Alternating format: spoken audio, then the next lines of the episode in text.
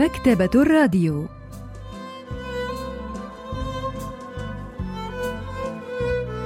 أهلا وسهلا بكم في حلقة جديدة من البرنامج الأسبوعي المتجدد مكتبة الراديو الذي نستعرض من خلاله كتابا جديدا كل أسبوع.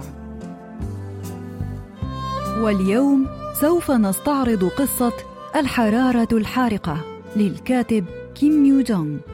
لحظات ونوافيكم بالتفاصيل.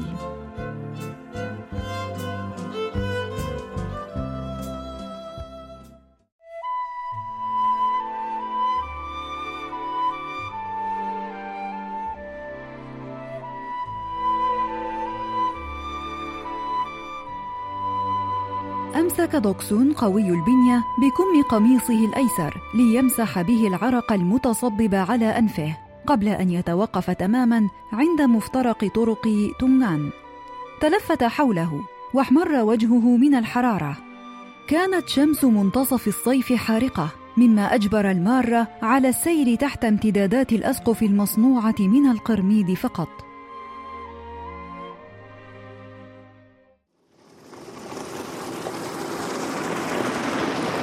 الغبار الساخن الحارق يتطاير في الهواء كلما مرت سيارة.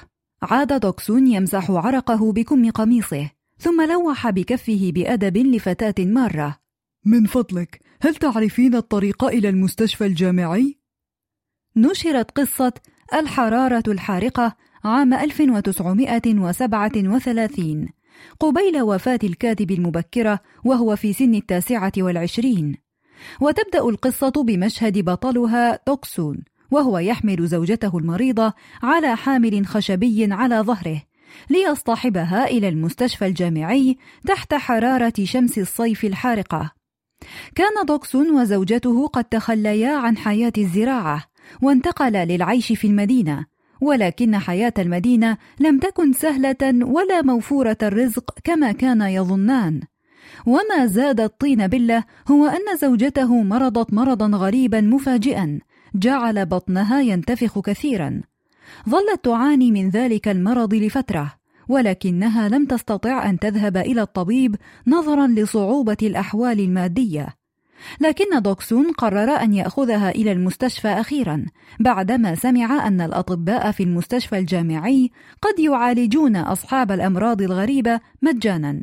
وأنهم قد يدفعون لهم المال أيضا في بعض الأحيان. كاد يصيح اللعنة! لماذا هي ثقيلة هكذا؟ ولكنه لم ينطق بكلمة حتى لا تسمعه زوجته فتصاب بالحرج. فقال يا لقسوة الحرارة! بلغ حنق دوكسون مبلغه. فوضع الحامل الخشبي تحت شجرة صفصاف على جانب الطريق أما زوجته التي ظلت طريحة الفراش طوال الشهرين الماضيين فقد بدأت في البكاء لماذا تبكين؟ هل أنت واثق أنهم سيعالجونني في المستشفى ويدفعون لي المال أيضا؟ بالطبع فالطبيب هناك الآن يعالج صبيا في الرابعة عشرة من عمره أصيب بداء جعله أكثر بدانة من البالغين حجزه الطبيب في المستشفى وهو يدفع له عشرة وون شهريا بالإضافة إلى الطعام والملابس كي يسمح له الصبي بدراسة مرضه.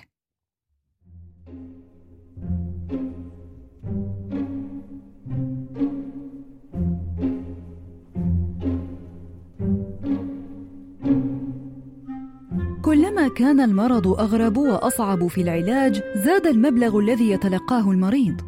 لم يستطع دوكسون أن يتوقف عن التفكير في المبلغ الذي يستحقه مرض زوجته الغريب.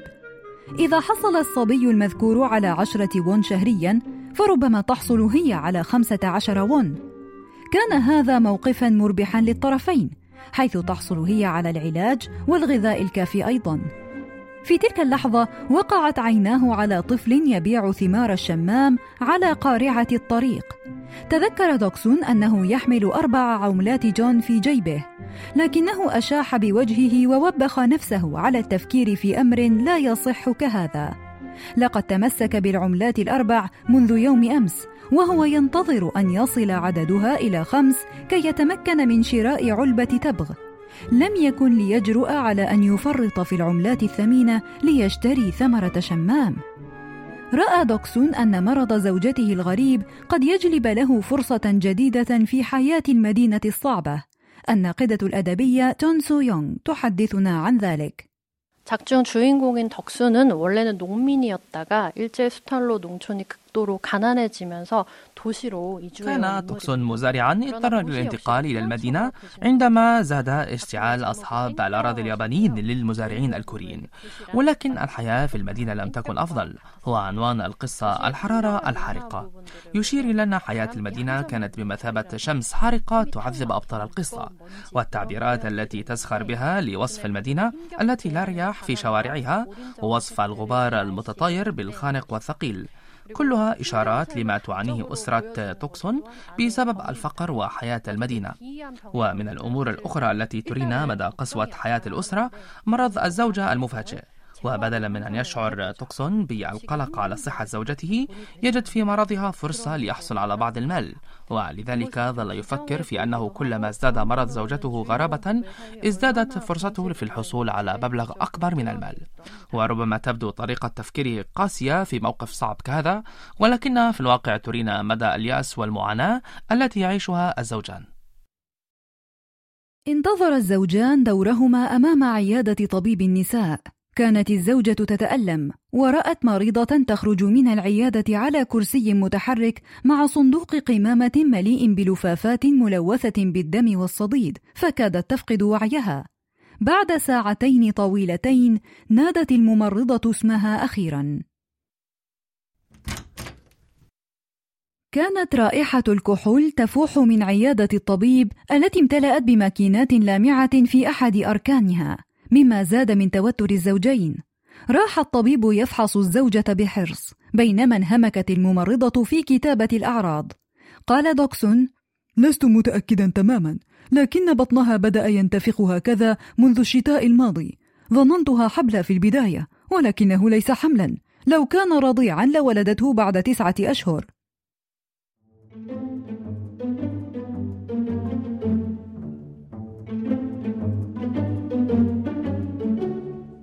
أدرك دوكسون أن فرصتهما في عيش حياة أفضل تعتمد على هذه اللحظة، ولذا حدق في الطبيب منتظرا رده، ولكن الطبيب الذي كان يضع نظارة ذات إطار ذهبي لم يرد على الفور، راح يضغط بأصابعه على بطنها ويحكها، ويسمع بسماعته الطبية عدة مرات أولا قبل أن يتجه إلى الحوض ويغسل يديه. ثم نقل لهما تشخيصه من خلال الممرضة التي قالت: هناك جنين في رحمها، وقد حاول أن يخرج لكنه مات لأن حوضها أضيق من المعتاد. إذا ترك في بطنها أكثر من ذلك فلن تعيش حتى لأسبوع واحد، ولذلك يجب أن نجري لها جراحة، ولكن الطبيب لا يستطيع أن يضمن النتيجة. ولذلك يجب أن توافق أولا على الشرط الذي يقول إننا لن نتحمل مسؤولية أي شيء يحدث عندما يجري لها الجراحة لإزالة الجنين. ما قولك؟ لم يفهم دوكسون كل ما سمعه ولكنه أدرك المعنى العام للكلام. شعر بالخوف حين سمع أن حالة زوجته خطيرة وقد تؤدي إلى موتها. وشعر بالإحباط أكثر لأن مرض الزوجة لم يكن مرضا نادرا يستحق أن يبذل فيه الطبيب المال والجهد لدراسته.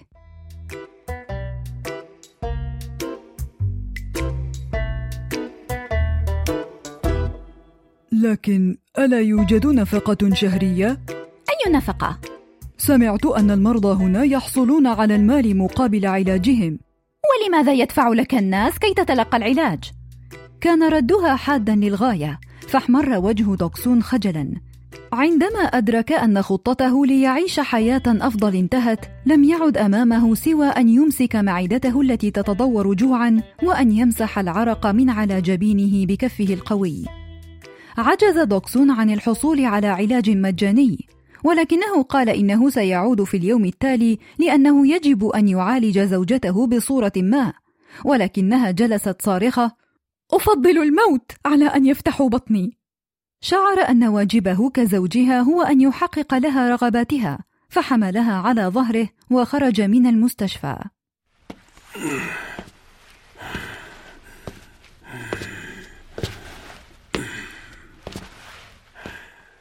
سلك نفس الطريق الذي سار فيه عندما أتى، ولكنه شعر أن الحامل الخشبي أثقل بكثير.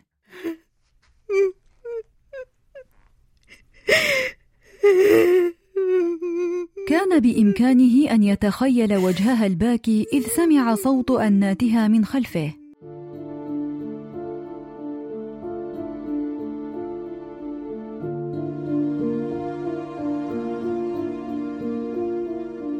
لم يبق إلا أن يعيدها إلى الغرفة الباردة الكئيبة التي يعيشان فيها وأن ينتظر موتها. راح دوكسون يفكر في المستقبل المظلم الذي ينتظره وهو يمسك العرق على جبينه. أتى إلى سيول بآمال كبيرة. أما الآن فهو معدم ومقدر له أن يفقد زوجته. كاد يصرخ متذمرا نادبا حظه ولكنه كتم صرخته في اللحظة الأخيرة فلم تفلت منه إلا تنهيده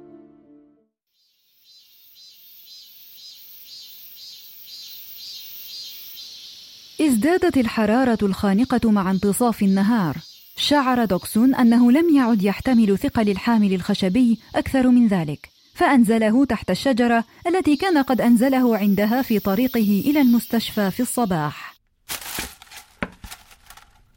تأمل زوجته وهو ينتظر أن يجف عرقه. شعر فجأة بالندم لأنه جعلها تعيش حياة صعبة ولأنه لم يوفر لها الغذاء الكافي. لو كان يعلم مدى خطورة حالتها لسرق دجاجة من الجيران ولطبخها من أجلها.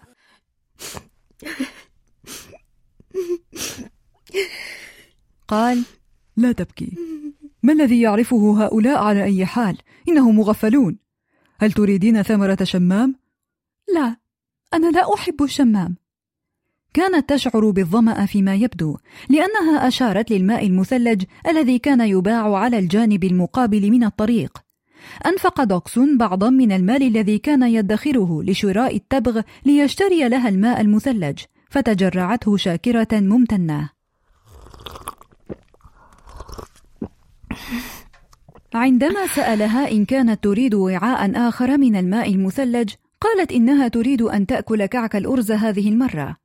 فكر أنه آخر شيء سيشتريه لها فأنفق ما تبقى معه من مال ليشتري ثلاث كعكات أرز لها وتأملها في صمت وهي تأكل الوجبة الشهية وجفناها لا يزالان مبتلين من الدموع. كل ما استطاع الزوج أن يفعله لزوجته التي تنتظر الموت هو أن يشتري لها الماء المثلج وكعك الأرز. البروفيسور بانغ مين هو أستاذ الأدب الكوري يحدثنا عن ذلك. 땡볕이라는 제목이 아주 상징적인데 더운 길을 عنوان القصة الشمس الحارقة يتمتع برمزية عالية فتوكسون يحمل زوجته على ظهره ويسير إلى المستشفى تحت الحرارة الحارقة وهو يفكر في هدفين فهو يريد أن يعالج زوجته وفي الوقت نفسه يريد أن يجني بعض المال من مرضها وهي فكرة غريبة لكنه سرعان ما يكتشف أن خطته خطة فاشلة وعندما يتقبل أنه فقد كل شيء يقرر أن يحاول تحقيق أمنيات زوجته البسيطة كأن تروي ظمأها بالماء المثلج أو أن تتناول طعاما لذيذا راحت الزوجة تخبر دوكسون بوصيتها قبل الموت وهي تأكل كعك الأرز. لا تنسى أننا استعرنا الأرز من قريبك. أدرك دوكسون أن هذه الكلمات وصية زوجته قبل أن تموت. لا تقلقي بشأن ذلك. واطلب من أم يونغون أن تغسل لك ملابسك ثم بدأت تبكي ثانية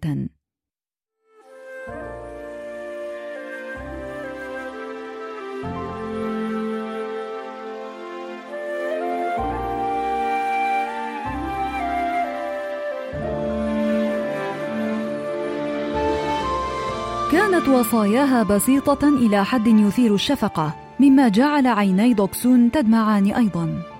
حمل الحامل الخشبي من جديد ووقف. لا شك أنه من واجبه كزوج أن يعيدها إلى المنزل بسرعة، وأن يطعمها طبقا آخر من العصيدة.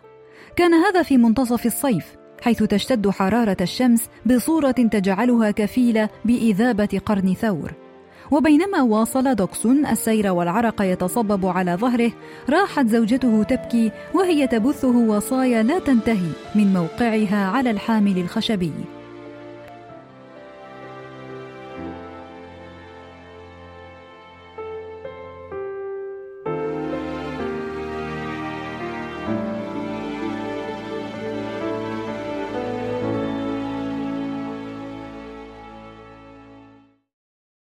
الناقدة الأدبية جون سو يونغ تحدثنا عن المشهد الأخير 덕순의 부부를 진료한 의사와 간호사는 굉장히 كان الطبيب والممرضة قاسيين جدا مع الزوجين فلم يبدي عليهما أنهما يشعران بأي تعاطف أو شفقة تجاههما وقد راحت الزوجة تخبر دوكسون بوصاياها قبل الموت بعدما تأكد لها أن العالم قاس مع كل من لا مال له ولا سلطة. وبعدما أيقنت أن أيامها أصبحت معدودة كما يشعر توكسون أيضا بالندم ويلوم نفسه لأنه كان يفكر في طريقة للاستفادة من مرض زوجته. ولهذا يحاول أن يخفف عنها ويشتري لها ما تطلب.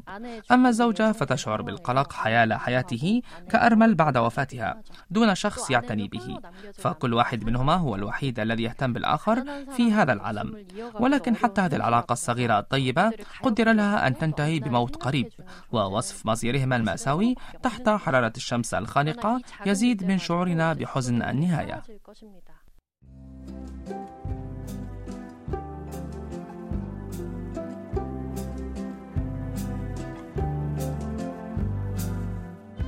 استعرضنا معا قصة الحرارة الحارقة للكاتب كيم يو جونغ وإلى اللقاء في الأسبوع القادم مع كتاب جديد ومبدع جديد.